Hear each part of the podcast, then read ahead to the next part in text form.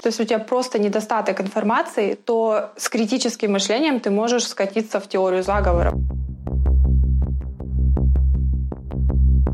Привет, это Антон Михальчук, и вы слушаете подкаст «Россия извне». В каждом выпуске я буду встречаться с русскоговорящими иностранными политиками, сотрудниками международных организаций, журналистами и интересными личностями, чтобы поговорить с ними о России извне. Мы будем говорить о войнах, власти, переговорах и о человеческих судьбах. Вы узнаете то, о чем не принято говорить в России. Это пятый выпуск подкаста «Россия извне», и сегодня у нас в гостях гость из Украины, тренер по медиаграмотности и факт-чекингу Кристина Боровкова. Кристина, привет. Всем привет. Вообще так получилось, что мы учились в одном университете. Я об этом не знал до того момента, пока не созвонился с тобой перед подкастом и не поговорил. Ты училась на факультете международных отношений. А, да, я училась на специальности международные отношения. Это Институт истории и политических наук. И у нас действительно с тобой много общих преподавателей, как мы уже потом поняли, и знакомых тоже. Вообще наш университет, Тюменский государственный университет, вот эти вот факультеты и кафедры, они выпустили довольно много свободных, талантливых и либеральных людей. Многие из них не остались в России. Ты переехал в Украину. Как это случилось? Да, я переехала в Украину. Я в Украине уже пять лет, и чему очень рада. Я переехала по работе, но потом осталась. У меня была возможность остаться по родственным причинам. Тут я занимаюсь, выбрала для себя направление факт-чекинга, проверки информации, преподаю медиаграмотность. Эта проблема сейчас очень большая. В Украине большой спрос на подобные деятельности в связи с э, российско-украинским конфликтом, как он здесь называется, ну, собственно, каким он и таким и является. И вообще общая тенденция также есть тем, что при большом обилии информации очень сложно в ней ориентироваться. Собственно, вот этим я сейчас и занимаюсь. Факт-чекинг. Интересно. Чуть позже поговорим подробнее об этой и профессии, и деле. У меня есть интересные вопросы. Какие твои были первые впечатления при переезде в Украину? И, и вот это вот ты сказала по родственным связям. Ты замуж вышла? А, нет, ну, во-первых, хочу сказать, что Украина для меня это не страна, в которую я приехала как бы первый раз. В, у меня часть семьи моей, она со стороны Украины, со стороны мамы. И украинский я также э, слышала в детстве, и мы ездили часто на Украину. То есть это для меня не новая страна. И по родственным связям, соответственно, я получила вид на жительство и живу тут. Первое впечатление, я хочу еще сказать, что интересно, что мы в основном, когда я была маленькая, мы приезжали в Западную Украину. И я какое-то время жила в Западной Украине. И я была не знакома с Восточной Украиной, хотя я не поддерживаю разделение на Западную и Восточную, но это проще намного. И вот как раз в Восточной Украине, где я сейчас живу, они немножко отличаются, по крайней мере, языком. То есть я тут постоянно говорю на русском, и я говорю самой себе, что это меня очень расслабляет, потому что я не тренируюсь, говоря по-украински. Украинский у меня получается получается третьим моим иностранным языком. А второй какой? Английский. Подожди. Нет, второй французский, первый английский, второй французский и третий украинский. То есть я на нем разговариваю как, как иностранец. И мне мои знакомые тут, конечно, немножко с меня смеются, но все равно поддерживают. Есть какое-то отличие между украинцами и русскими? Ну, ну, конечно, это очень большой вопрос. Смотря, кстати, в каких параметрах. То есть так как я занимаюсь э, больше исследованием информационной медийной сферы, я вижу, и это видно. А как бы прям между людьми, между этносами, ну, я не думаю, что прям... То есть я не хочу уходить в это. Нет, у меня вообще позиция жизненная. Все люди одинаковые. Да, да. И, и такие есть, и такие есть, да. Все люди одинаковые. У всех одинаковые потребности, мысли, чувства, одинаковые желания. Мы один большой коллективный разум. Это мои представления, принципы, поэтому я вообще не делю, кстати, людей по какие-то жесткие категории, кроме как психотипов, потому что психика все-таки она поддается каким-то объяснениям. А, но когда я говорю про разницу между украинцами и россиянами, я хотел подчеркнуть, что ее как раз-таки и нет. Для меня, я знаю очень много украинцев, может быть, только их историческое восприятие чуть отличается от россиян, да и все. Можно я бы уточнила, точнее, я даже не поняла, э, как бы э, вопрос, который ты хочешь задать. Э, есть ли разница между российским обществом, обществом в России и обществом в Украине? И вот есть. Но, с другой стороны, люди, они, в принципе, действительно везде одинаковые. Что я хочу сказать, как, например, человек, который много занимается факт-чекингом, смотрит на фейки. Допустим, какие-то сторонники теории заговоров или сторонники, не знаю, инфантильных взглядов, люди, которые ждут, что им кто-то придет и поможет, они есть везде. В Европе они также есть, они есть в Германии, не знаю, в Великобритании. То есть люди, в принципе, все одинаковые. И более того, мы когда смотрим на пандемию, на, когда она случилась с коронавирусом, все поступали также очень странно, все бежали в магазины. То есть, в принципе, в общем, люди, конечно, одни и те же. Но есть, между прочим, разница между российским и украинским обществом. Оно прежде всего заключается не, я не хочу тоже обижать российское общество, что украинское, оно более независимое в том смысле, что чаще всего приходилось рассчитывать на себя. То есть не было никакой, никакой поддержки в виде избыточного национального богатства, которое перераспределялось между украинцами, как у россиян, например. То есть они могли немножко расслабиться в этом смысле. Хотя понимаю, что все равно тоже распределение между россиянами не тоже неравномерно и, например, северные регионы живут не так, как европейская часть России, это тоже. Но в общем и целом э, условия жизни в России легче, чем в Украине. Это оказывает влияние также на общее настроение в стране. В Украине никогда особого такого блага в виде нефти не было. Все, что Украина сама производит, она, она как бы и потребляет. Э, люди, очень важное то, что количество людей, которые в Украине выезжают за границу, потому что они идут на заработки, оно достаточно большое. Так вот, из-за того, что Украина находится в Европе вообще полностью, в отличие от России, которая частично находится в Европе, украинцы больше выезжают, они больше взаимодействуют с Европой, они больше взаимодействуют с другим миром. Они не, как бы не закрыты и не зашорены, в отличие от россиян, э, которым даже, не знаю, тяжело перемещаться по своей стране, а тем более куда-то выехать, посмотреть, где э, реальность, действительность, она какая-то другая. То есть они, возможно, более, более открыты и более способны критично что-то воспринимать. И вот эта вот потребность, э, не знаю, поехать куда-то на работу, потому что ты тут не можешь найти ничего для себя, она как раз и делает украинцев более, ну, в том числе и независимыми, потому что ты сам себе зарабатываешь, у тебя нет ни государственных каких-то больших э, предприятий, которых ты можешь туда забуриться и сидеть, не знаю, целую жизнь. Кроме того, понятно, что политическая жизнь в Украине совсем другая. Это также накладывает большой отпечаток на, на все общество, в том числе большая роль некоммерческих некоммерческих организаций в Украине, которые, естественно, никто тут так не уничтожает, как в России. И рынок свободнее, и люди чувствуют себя тоже свободнее. Но есть свои минусы. Рынок свободнее в каком смысле ты имеешь в виду? то рыночная экономика конкурентнее, я думаю, и намного меньше подвергается регулированию со стороны государства. Насчет регулирования со стороны государства я, честно, не знаю, но э, экономика, она более живая. Действительно, я когда приехала, знаешь, было чему, чему удивлена? Тут очень много маленьких интернет-провайдеров. Их реально много, и они маленькие. То есть в Тюмени, в России, это были какие-то большие компании. И тут тоже большие компании есть. Но есть тут вообще какое-то во Львове у меня был очень маленький интернет-провайдер. И когда был, я не вспомню год, когда запретили ВКонтакте, то есть сейчас ВКонтакте я не могу выйти, э, я могу выйти только через VPN. Так вот этот маленький провайдер, он то ли был чем-то занят, и, и месяц я еще могла выходить ВКонтакте. То есть настолько все как бы раздроблено, и, и ну, это очень классно. Это прям реально, знаешь, как бы капитализм такой как бы живой. И это тоже оказывает, естественно, влияние на общество большое. Мелкие лавочки, ларьки в Киеве. Да, я это помню и знаю.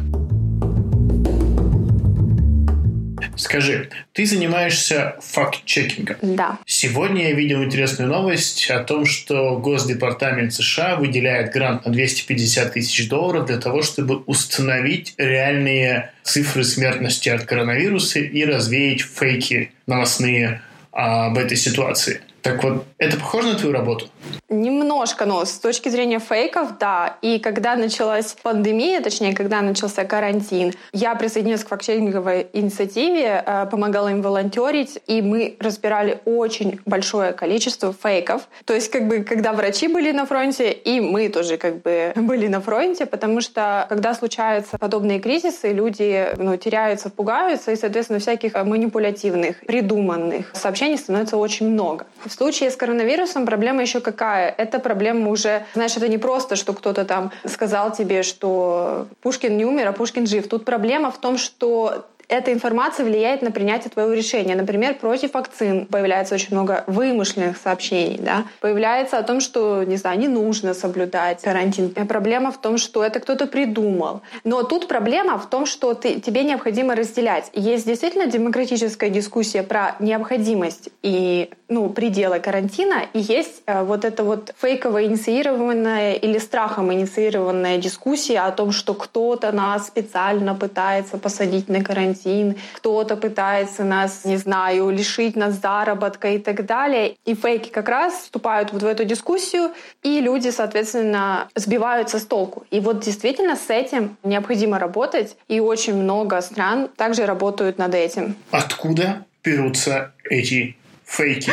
Эта волна, я, может быть, это все началось с WhatsApp, но серьезно, потому что там впервые я видел вот эти вот а, очень непонятного происхождения а, информацию, в которой говорилось о том, что сегодня наркоманы в городе впихнули иголки в кресло в кинотеатре. Не идите туда. И это пересылается из чата в чат, из чата в чат, набирает такой крупный информационный хаб. Я видел такие примеры сотни раз тысячи раз. Это пугает. Откуда они берутся? Да, насчет WhatsApp. Но тут, не знаю, как в России, но в Украине проблема Viber. По Viber, особенно в родительские чаты, распространяется ерундовая информация. И вот я тоже, не знаю, задаюсь вопросом, кто придумывает там... Ну, понятно, это родитель, который кидает сообщения в родительские чаты, но это были такие ерундовые, что, например, такое-то мороженое, я сейчас придумываю, но да, про газировку было, что такая-то газировка, она там, не знаю, убивает, грубо говоря, детей. Смысл вообще? Что я могу предположить по поводу этого? Это просто действительно не то просто сбивание с толку, а люди как бы становятся более беспокойными. В общем, цель — поселить недоверие, не знаю, поселить какую-то смуту, беспокойство, нервозность. При этом очень легко, допустим, такие сообщения ну, опровергнуть. Это просто тебе необходимо обратиться к официальным источникам. Кристина,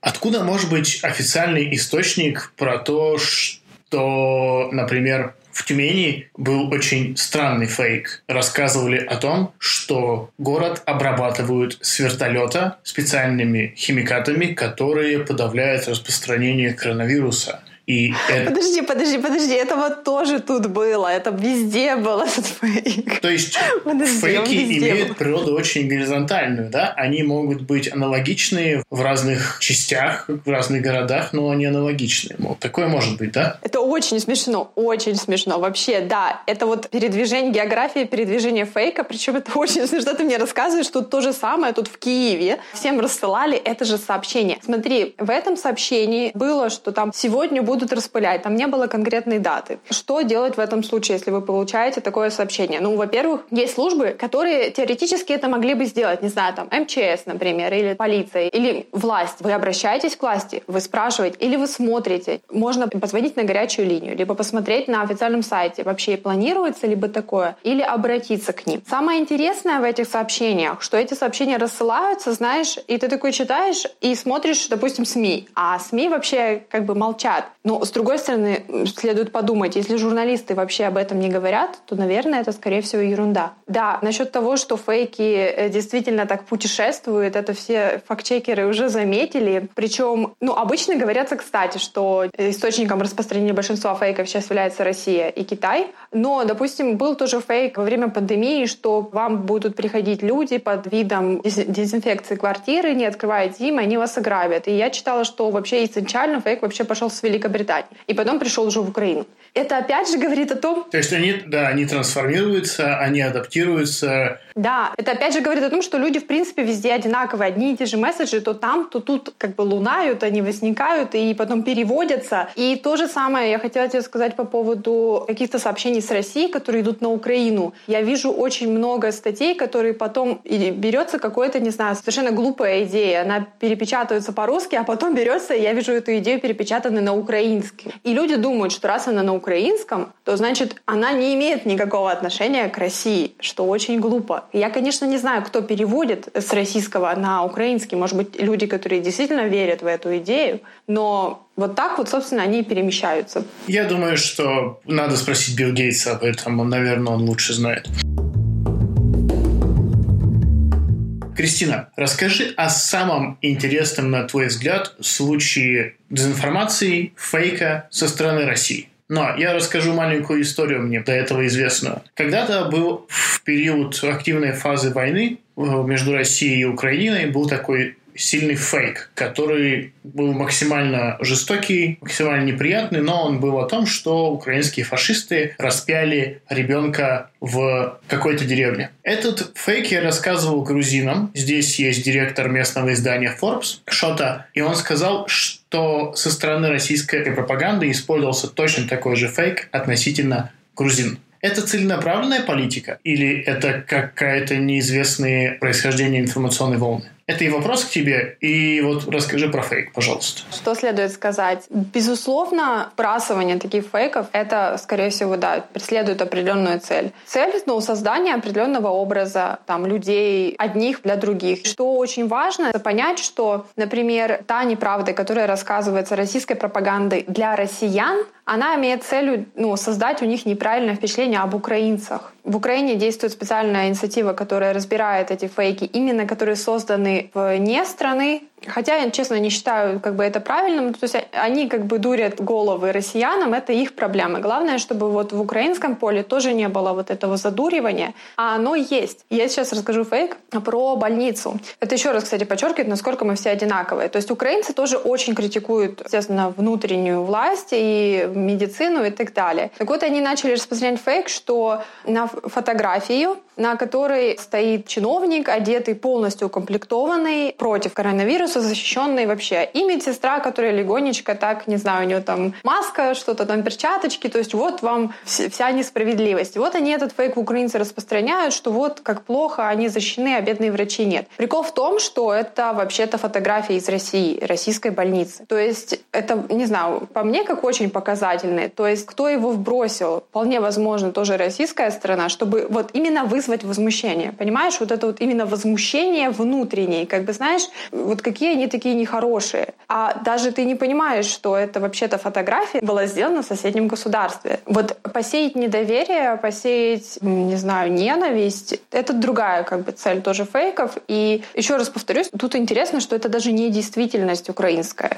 Или также, например, другой пример, кстати, он тоже интересный по поводу фейков именно с российской стороны, в том, что тоже была фотография, что вот в Украине бедные фермеры давят свой урожай, потому что ну, из-за карантина закрыли все рынки, и они давят свой урожай, чтобы он не был, ну, никому не достался. Так вот скажи, откуда эта фотография? Я думаю, что эта фотография была с давки санкционных продуктов российских. Да, да, да, это правда. То есть это очень все смешно вообще, вот честно. Но главная цель была, естественно, главная. Главная цель была, естественно, показать, что вот что украинские производители, не знаю, их довели, довели, довели вот внутренняя власть. Вы посмотрите, что происходит. Вот именно поднять вот эту вот ненависть. Безусловно, тут проблема, понимаешь, сразу же. Тут есть, естественно, за что критиковать власть. Безусловно, есть. Но это как бы украинцы, которые должны критиковать свою власть, а не какие-то вбросы, которые будут аккумулировать их ненависть. И, между прочим, аккумуляция ненависти — это тоже хорошее такое, это уже больше к политике относится, манипулирование. Допустим, тут есть как бы такие пограничные, точнее, есть такие люди, которые себе имидж составляют или, ну, и, и реноме такое делают на ненависти. То есть они берут просто недовольных граждан и говорят, мы понимаем ваше недовольство, давайте там, не знаю, будем что-то там критиковать. И иногда люди, которые собирают недовольство, связаны с Россией. Такое тоже есть. Говорят, что в 2019 году, в конце и в начале 2020 года, очень остро стояла в администрации президента повестка о том, как менять пропаганду и информацию в отношениях России и Украины. И, насколько я знаю, они смягчили это действие. То есть наши ведущие пропагандисты практически исключили из своих выступлений и передач постоянные темы про Украину в том формате, в котором они были. И та информационная операция, которая велась против предыдущего президента в отношении Зеленского, она не такая активна. Что ты думаешь об этом? Интересно, во-первых, откуда такая информация. Мне не кажется, что Зеленского оставили в покое, это во-первых. И все равно, если есть какой-то повод, они стараются его, естественно, использовать. И более того, повод был буквально вот на днях. В Украине был день вышиванки, и украинская чита надела а, вышиванку одного местного производителя. Местный производитель репостнул, и люди начали его критиковать, но только в Фейсбуке. И этим, естественно, воспользовалась российская пропаганда. Rambler.ru использовал против Зеленского, написал, что украинцы ненавидят или он Зеленский раздражил украинцев. То есть российская страна, она использует подобные всегда явления к себе на, на, на счет. Я знаю, что год назад, когда Зеленский только что э, стал выборным президентом, его создавали, пытались образ создать как такого юмориста, несерьезного, он же из шоу-бизнеса, кто он вообще такой. Это было такое. Но по поводу изменения, смотри, может быть, это типа не в том смысле, что вот они решили, окей, мы перестанем Украину как бы создавать ей такой образ. Проблема в том, что образ Зеленского, он сумел выстроить очень хороший образ. И это надо понимать. И более того, очень важно понимать, что вот то, что ты мне сейчас сказал, что вот они типа решили, просто, может быть, они сдались. И они не хотят это показать, потому что образ Зеленского привлекает много знакомых, причем моих знакомых, даже которые, не знаю, с Украиной вообще никак не связаны. Это видно по его образу в Инстаграм. То есть я вижу, как бы, когда в Инстаграме, например, и лайки как бы на там официальной странице вот этого президента Зеленского, я вижу, ставят мои, мои знакомые. Еще интересный момент, что российский бизнес некоторый также пытается интересно, не знаю, насколько это важно, участвовать в э, странице Инстаграма Зеленского. То есть, когда появляется какой-то такой сильный, интересный, яркий и независимый образ, очень, ну, насколько он может, естественно, будучи политиком, быть независимым, к нему тянутся. И вот именно вот эта вот любовь некоторых со стороны россиян, в основном, мне кажется, какой-то интеллигенции или бизнеса к Зеленскому, фактически просто переломил этот тренд, который пыталась создать российская пропаганда, что он несерьезный, что он просто шутки шутит. Это тоже важно очень понимать. Мое утверждение не основано на слухах, оно основано на э, аналитике упоминаемости в средствах массовой информации основных пропагандистских каналов именно в негативном ключе. И вообще упоминание Украины, оно значительно снизилось. Ну, возможно, они просто сдались, не знаю. Ну, по разным причинам это действительно может быть, почему они бросили прям так именно его, его именно образ Зеленского, потому что Украина все равно всплывает, все равно я разговариваю с родственниками, они говорят, там вот на Украине какой-то памятник убирают, вот что у вас там происходит. Она все равно есть на повестке дня. Это большая проблема. Российская пропагандистская машина не останавливается и работает очень сильно. Я знаю очень много организаций пророссийских НКО, зарегистрированных СМИ, которые работают в Прибалтике, работают в странах бывшего СНГ, работают и дальше в Восточной Европе и в Азии, которые сосредоточены на формировании той повестки, которая им необходима. Это очень большая проблема, и противопоставления практически этому нет. На что я бы очень хотел обратить внимание тех людей, которые меня слушают в качестве интересного будущего проекта или деятельности. Кристина, как этим фейкам противостоять? Как с ними бороться? Учитывая то, что фейки действительно могут быть разные, они могут быть созданы как внутри вашей страны, где вы находитесь, они также могут быть связаны, не знаю, там, с российской э, пропагандой. Во-первых, нужно смотреть на источник, откуда вам приходит сообщение. То есть, если это Viber, вряд ли прям важная информация по Viber будет распространяться. Также смотреть на язык. В принципе, пропаганда любая уже, и даже фейки, они очень хорошо натренировались переводить месседжи на ваш родной язык или на английский. То есть, если вы думаете, что прям если что-то на английском написано, то это не касалось э, российской пропаганды. То есть это никак не... Нет, они также переводят это. Необходимо все-таки пытаться найти еще дополнительно где-то информацию. То есть э, если это сообщение Viber, то вы смотрите, не знаю, в, к журналистам или в официальным источникам. Необходимо также, если, допустим, это касается какой-то критики вашего общества, то вы тоже должны понимать, кто критикует и что вы должны по поводу этого сделать. То есть критика, она все-таки должна быть направлена, не знаю, в какой какое-то более деятельное русло. Потому что вашу ненависть, опять же, могут использовать, канализировать совсем не туда.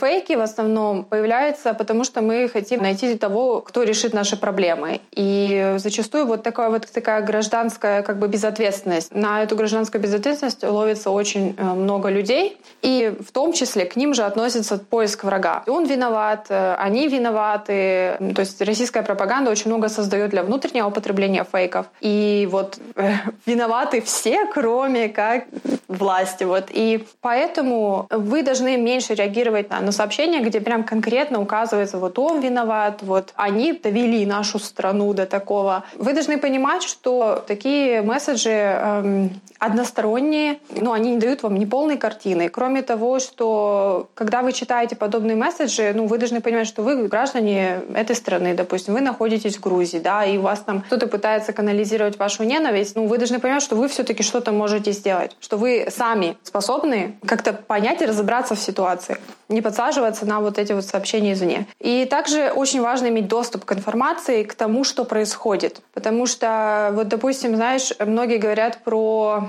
критическое мышление. Но проблема в критическом мышлении, что если у тебя просто недостаток информации, то с критическим мышлением ты можешь скатиться в теорию заговоров. Вот, допустим, любимый пример, кому это выгодно, это вопрос из теории заговора, грубо говоря, если у тебя просто мало информации. То есть, ну, например, тоже, если взять тоже пример с Биллом Гейтсом, получается, что вот якобы, ну, то есть ты вроде пытаешься рассуждать критически, как тебе кажется, да. Билл Гейтс очень богатый человек, почему бы ему там не поубивать население, но если ты просто же посмотришь, что такое вакцины, чем занимается наука, как долго стоит создать вакцины, ты подумаешь, что, по-моему, население по было бы проще каким-то образом другим убить. То есть нужно идти и как бы добывать информацию желательно вне или создавать все больший как бы, контекст для себя, а потом уже задавать какие-то конкретные вопросы. Спасибо, Кристина. Это было очень интересно. У меня есть несколько вопросов, на которые можно ответить только да и нет.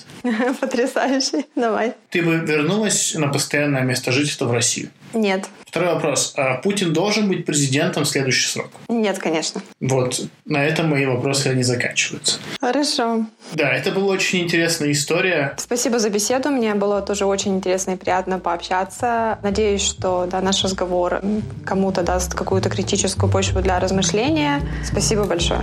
Ставьте лайки, шерьте. Следующий наш выпуск будет про Германию.